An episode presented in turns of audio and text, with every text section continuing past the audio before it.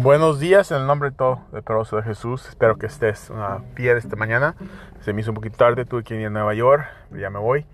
Aquí estoy. Mira, son las 9.47. 27 tenemos estudio a las 6, oración a las 6, este, comida a las 6 y media y estudio a las 7.